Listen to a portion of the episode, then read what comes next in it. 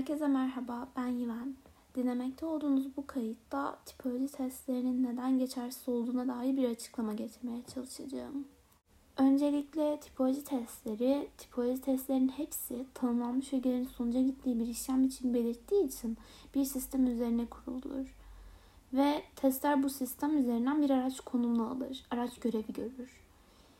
Ve testlerin geçersiz olmasının nedeni olarak yanlış çıktı verebilen sistem geçersizdir. Çünkü belirsizdir ve belirsiz olan sistem de yanlıştır diyerek başlayacağım. Mesela MBTI testleri fonksiyon ölçen testler de dahil olmak üzere saçmalık tamamen.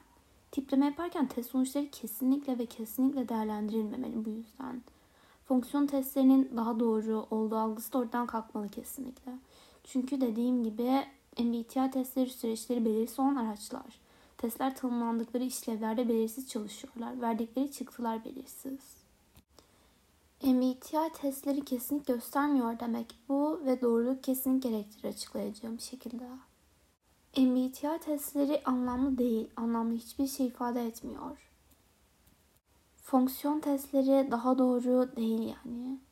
Fonksiyon testleri sistemle daha ilişkili tanımları kullanıyor sadece ve araç olarak testlerin işlevlerini kompleksleştiriyor. Daha kompleks işlev, daha doğru işleve denktir diye bir şey yok ama. Daha doğru diye bir şey yok çünkü. Doğrulukta belirsizlik yoktur.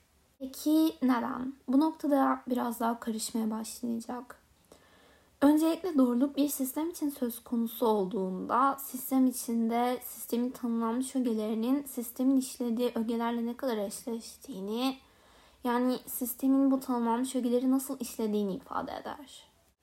Yani mesela ben XA şeklinde tanımladıysam doğruluk sistemin XA şeklinde işlemesi demek olur.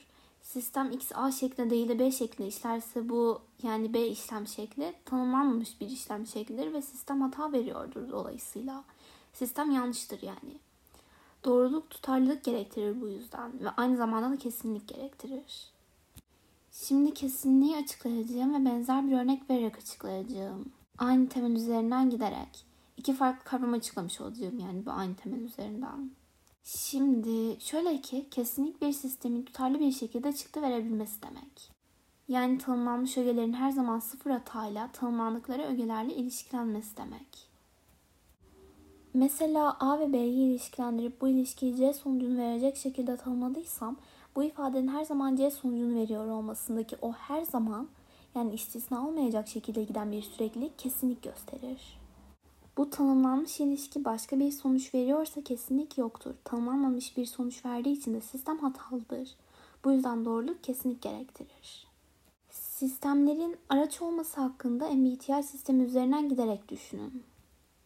MBTI sistemi kişilik tipinizi kategorize ederek kişiliğinizin yapısını daha kolay tanımlamanızı sağlar.